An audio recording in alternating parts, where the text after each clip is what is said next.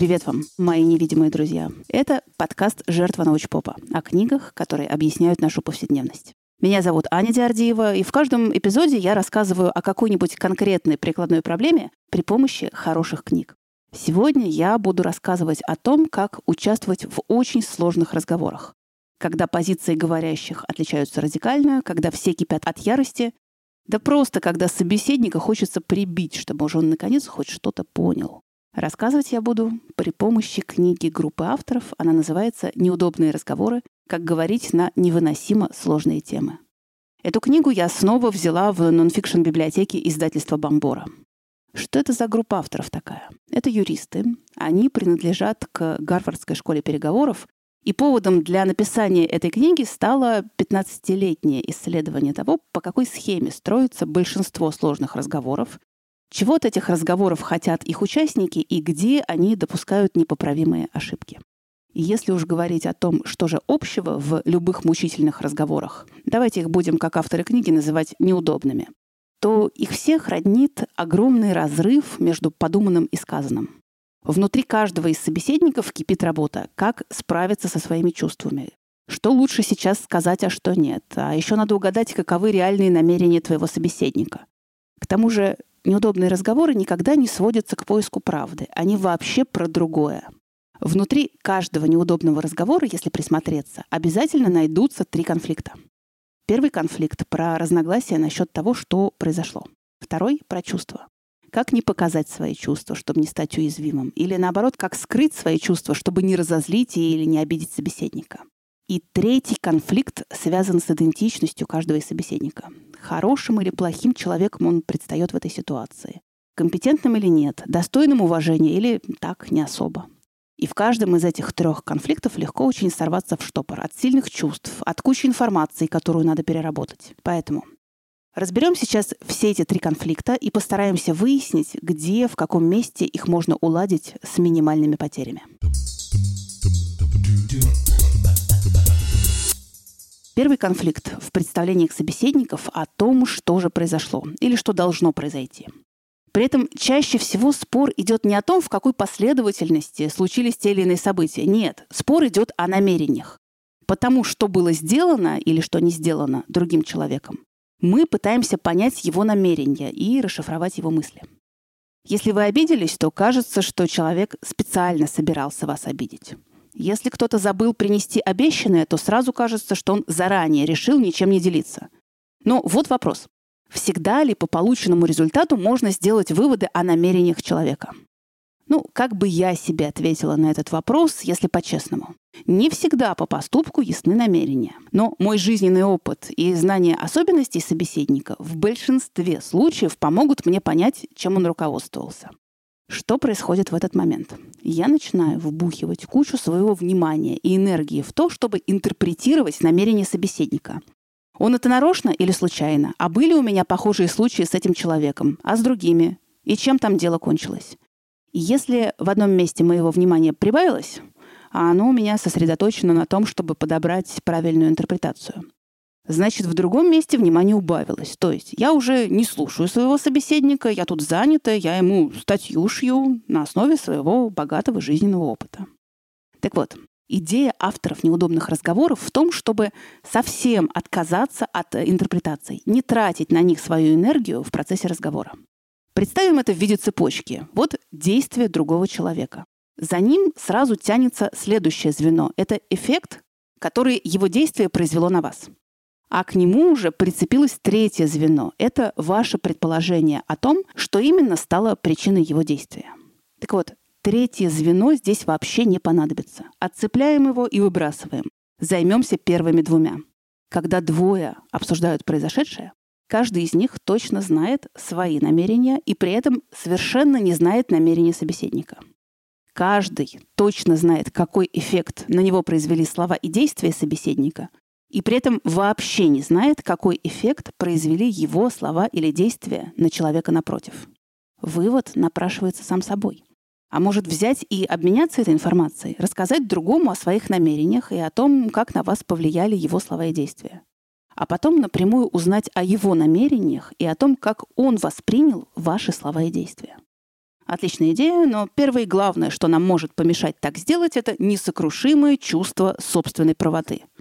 Ну, согласитесь же, что мы приступаем к неудобным разговорам часто не ради того, чтобы узнать правду, и не для того, чтобы договориться, а чтобы доказать собеседнику, что ну, нельзя уже быть таким придурком. И если мы отказываемся от всех попыток интерпретировать чужие намерения и рассказываем своему собеседнику о своих намерениях и о том, как на нас повлияли его действия и слова, а потом просим его сделать то же самое, рассказать о своих намерениях и о своей реакции на ваше поведение, то у нас получаются на выходе две равноправные истории. Вот ваша история, а вот история вашего собеседника. И они могут быть совершенно разными. Минуточку. То есть мы прекрасно провели время, выслушали друг друга, выслушали историю каждого. Получилось прям как в романах Джулиана Барнса, который большой мастер смотреть на произошедшее с разных ракурсов. Но мы-то не в романе. Нам надо вопросы порешать и определить, кто виноват, так? И это второй важный признак неудобных разговоров. Основную часть времени в них занимает поиск виноватого, кого мы в итоге назначим придурком. Но в любой конфликтной ситуации никогда не бывает только одного виноватого. Конфликтные ситуации складываются при соучастии нескольких человек. Поэтому вместо поиска виноватых имеет смысл переключиться на то, чтобы определить систему соучастия каждого собеседника. Да, возможно, каждый внес свой вклад в разных пропорциях. Кто-то вбухал девяносто процентов, а другой добавил свои десять процентов. Ну что ж, и в акционерном обществе тоже бывают миноритарии. А что вообще такое вклад в проблему с точки зрения человека, который считает себя от этой проблемы пострадавшим? Ну вот пару примеров, на самом деле их больше. Избегание. Допустим, в рабочей группе есть один персонаж, который постоянно из рук вон плохо выполняет свои обязанности. И никто ему ни разу не сообщил, что так работать — это не норма. Высказывать такое — неудобный разговор, потенциальный конфликт, а он любитель поспорить. Гораздо спокойнее переделать за ним что-то, взять на себя часть его задач. И систематическое избегание разговора о его плохой работе создает потенциально взрывоопасную ситуацию. В один прекрасный день за ним не успеют подобрать все хвосты, он запорит что-то важное, ситуация станет видна снаружи. И, конечно, такой человек возмутится, когда столкнется с претензиями. Вас всегда устраивала моя работа, а теперь вы вдруг возмущаетесь. В этом есть тоже своя логика.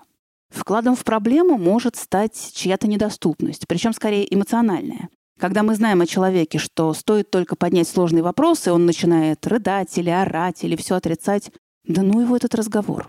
И чтобы определить степень своего соучастия, есть хороший способ – описать всю ситуацию от третьего лица. Вот есть одно действующее лицо, и оно сделало то-то и то-то. А есть другое действующее лицо, и оно делает вот это и говорит другое. Кстати, это же описание от третьего лица помогает выстроить истории обоих персонажей и посмотреть на ситуацию с позиции двух разных жизненных историй. Помните, мы начали с того, что внутри каждого непростого разговора есть три конфликта. О том, что произошло, о чувствах и об идентичности. Теперь перейдем к чувствам. С чувствами история взрывоопасная. Дело в том, что наша культура учит нас держать свои эмоции отдельно от обсуждаемых проблем. Мы говорим о деле, а не о чувствах. Но, как выясняется из исследования, проведенного авторами этой книги, проблемы многих неудобных разговоров можно решить только и исключительно на уровне чувств. Где у нас люди предпочитали говорить о чем угодно, только не о чувствах? В советской литературе. Поэтому для иллюстрации я взяла один очень неудобный разговор из романа Анатолия Рыбакова «Дети Арбата». Контекст там такой. тысяча девятьсот тридцать третий год, Москва, двое знакомых с большими карьерами. Один нарком и бывший дипломат, второй протеже Орджоникидзе и отвечает за строительные вопросы. И вот один просит второго заступиться за его племянника. У племянника большие проблемы. В институтской стенгазете он опубликовал довольно невинные эпиграммы на некоторых своих однокурсников. Но за это ему грозит исключение из института, а может быть и кое-что посерьезнее. И действительно, вскоре этого племянника посадят за его эпиграммы.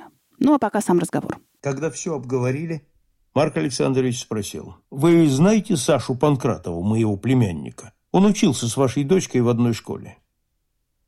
«Знаю». Лицо Будягина опять стало непроницаемым. «Глупая история». Марк Александрович изложил Будягину суть дела. «Саша – честный парень», – сказал Будягин. «А политичность бухгалтерии, представляете? Директор у них Глинская, я с ней не знаком, вы ее знаете. Поговорите, если вам не трудно. Жаль, парня затравят. Я могу обратиться к Черняку, но не хотелось бы доводить до райкома. Черняк уже не секретарь, сказал Будягин. Как? Так. До чего же мы дойдем? Будягин пожал плечами. Съезд в январе. И безо всякой паузы продолжал. Славный парень Сашка, он бывает у нас. Странно, ничего мне не говорил. Он не из тех, кто просит помощи.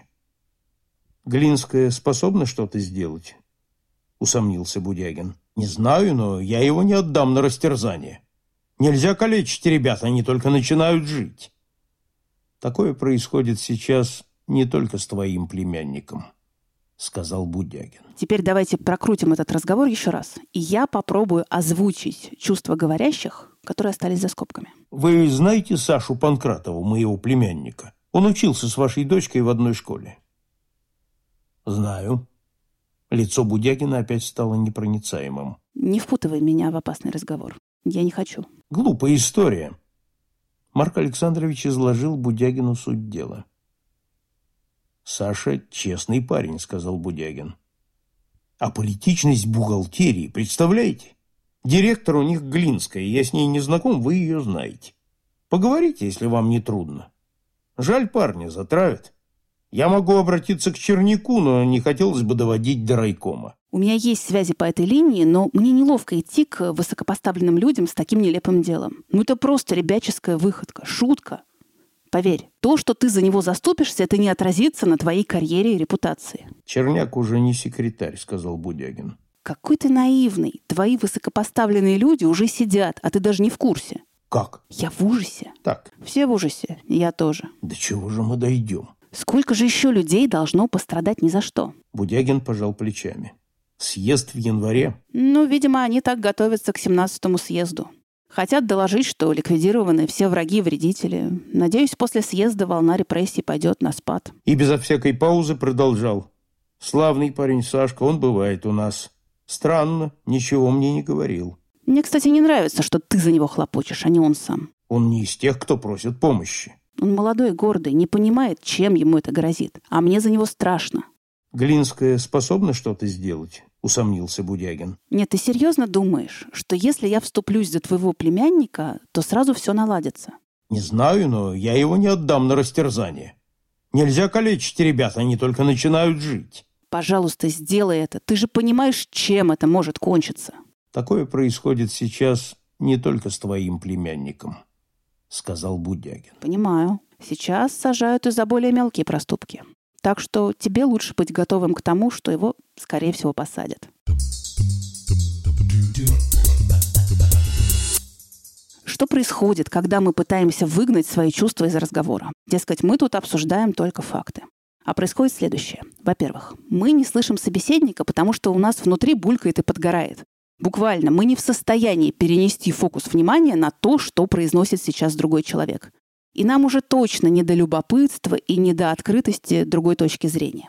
Во-вторых, невысказанные чувства могут в разговоре вырваться наружу или вовсе привести к эмоциональному взрыву. В-третьих, эти чувства могут быть непонятны нам самим, и они могут быть стыдными. Поэтому со своими чувствами в момент неудобного разговора мы привыкли работать так. Либо отгонять их совсем, либо переводить их в оценочные суждения и в предположения о намерениях собеседника. Так, а что еще можно сделать со своими чувствами? Для себя в качестве внутренней работы можно попытаться назвать свои чувства, понимая при этом, что какое-то одно название включает в себя целый букет эмоций. Что, допустим, под общим названием стыд может быть и смущение, и чувство вины, и унижение, и отвращение к себе. А во-вторых, можно попробовать эти чувства высказать собеседнику. И тогда названное чувство, вот прям из «я» позиции, «меня очень задело», «что». Вот такое названное чувство позволяет вам перестать приписывать другому намерения, позволяет отказаться от оценочных суждений, и в конце концов оно позволяет валидировать свои эмоции. И если ваши чувства окажутся в итоге признаны другим, это будет крутейший результат. Это значит, что их стараются понять и что вы важны для другого человека. Но у нас же еще остался третий конфликт внутри одного большого неудобного разговора. И он будет об идентичности. Кто я? Каким меня видят в результате этого разговора? И насколько это идет вразрез с моим собственным образом себя. И такие вопросы вызывают огромное беспокойство, часто неосознанное. Глобально любые вопросы об идентичности, которые встают во время неудобного разговора, можно причислить к одной из трех тем. Хороший ли я человек? Компетентный ли я человек? И достоин ли я любви? И как пел один там драматург с группой Бегуди... То есть меня можно любить. Я хороший. Я это понял. Я хороший. Если после неудобного разговора вы способны произнести такой текст, ваша идентичность не пострадала. Это редкий случай. Обычно из неудобного разговора выходят с ощущением либо «я ни в чем не разбираюсь», либо «я сволочь», либо «такие, как я, недостойны хорошего отношения». У каждого из нас есть своя чувствительная тема. Давайте снова прокрутим тот неудобный разговор из «Детей Арбата», но теперь я его доозвучу с позиции конфликта идентичностей. Напомню, что разговаривают два крупных советских функционера. Вы знаете Сашу Панкратова, моего племянника? Он учился с вашей дочкой в одной школе. Знаю. Лицо Будягина опять стало непроницаемым. Глупая история. Марк Александрович изложил Будягину суть дела. Саша честный парень, сказал Будягин. А политичность бухгалтерии, представляете?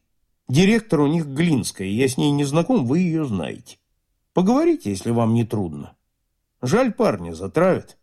Я могу обратиться к Черняку, но не хотелось бы доводить до райкома. Ты же вменяемый и знаешь моего племянника как хорошего человека. Так помоги ему. Черняк уже не секретарь, сказал Будягин. Ты неправильно оцениваешь ситуацию и не понимаешь рисков. Как? Как я этого мог не знать? Когда же это произошло? Так. Вот-вот, дальше своего носа ничего не видишь. А зря.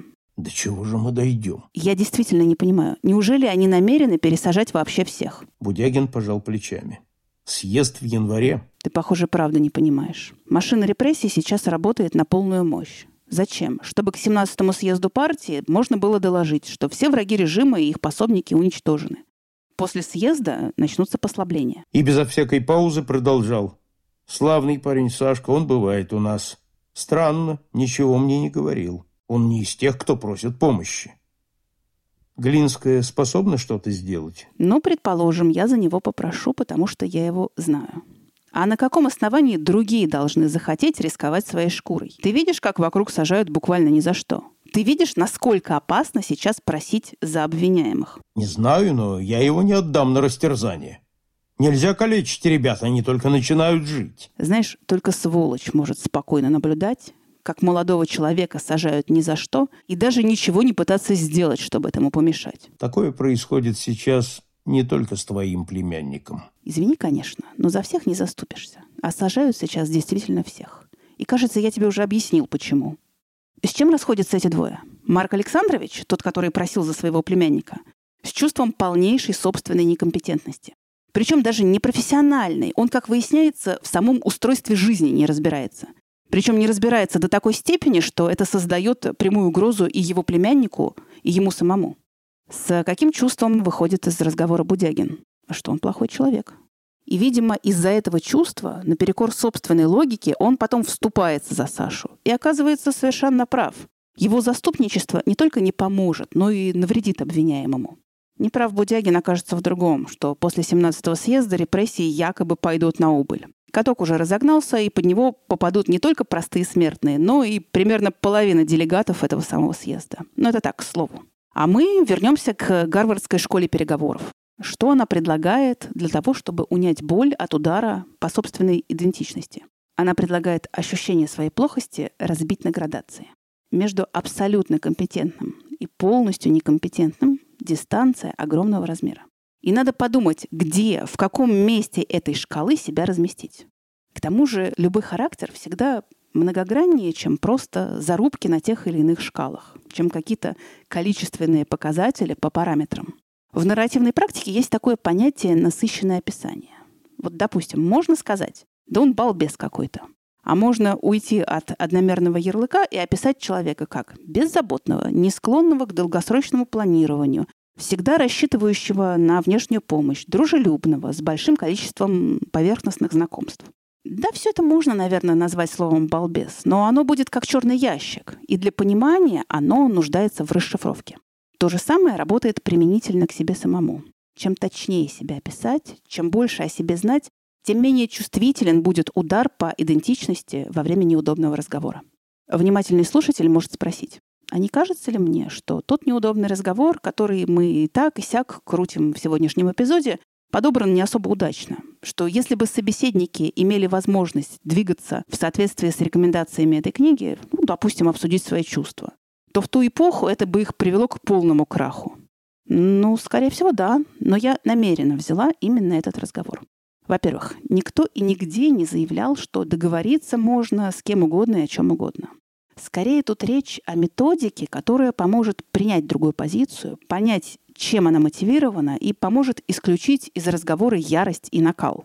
А во-вторых, поскольку нам приходится вести неудобные разговоры, и в последнее время, похоже, все чаще и чаще, то люди иногда категорически не готовы говорить о своих чувствах именно потому, что они уже побывали в ситуациях, когда это небезопасно. И обратите внимание на роман «Дети Арбата», там такие небезопасные ситуации россыпью. Да и вообще роман прекрасный. Это мы стремительно перешли с вами к рубрике «А оно вам надо?» про то, стоит или нет лично вам читать книги этого эпизода. Роман Рыбакова я уже порекомендовала. Но и книгу «Неудобные разговоры» я считаю тоже очень сильной. Кроме того, это пока единственная на моем веку книга американских авторов, где одна и та же мысль не разжевывается по десять раз. Может быть, и зря. Потому что при такой плотности информации с первого раза она явно в голове не уляжется. А значит, ловите промокод на покупку этой книги на сайте Литрес с сорок пять процентов скидкой для аудио и электронной версии. Промокод толк сорок пять капслоком латиницей. Он будет действителен в течение месяца.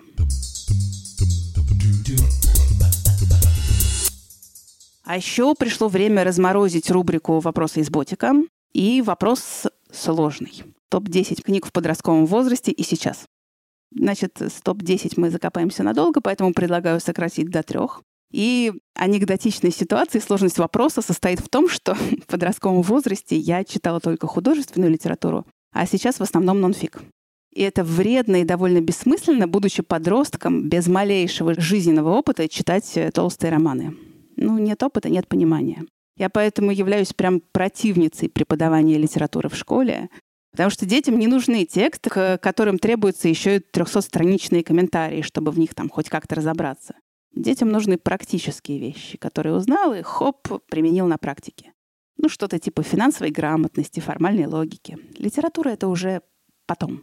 Ладно, топ три книг в подростковом возрасте. Если брать тексты про любовь и страсть, то «Вешние воды», конечно. И это снова к вопросу о ядовитости литературы. Вот ты читаешь это в юном возрасте, ни рожна не понимаешь, но этот текст уже как-то сформировал тебя, твои реакции. Ты можешь сто раз забыть содержание этой повести, но она в тебе уже что-то свое имплантировала и похоже навсегда. К слову, последний раз, когда я перечитывала, я поняла, что Санин там умирать собрался в начале и в конце текста. Это он просто свои дела в порядок приводит таким способом. Второе. Андрей Платонов абсолютно меня перевернул, ну, вот, что вот так вот можно писать. И третье, грешноватое. Нас с друзьями в подростковом возрасте очень увлекала «Москва петушки». Мы сами вроде ничего не употребляли, но цитировать Ерофеева могли по любому поводу. И сейчас я вижу, что это абсолютно больной, абсолютно патологический текст, но вот в подростковом возрасте это казалось ужасно забавным.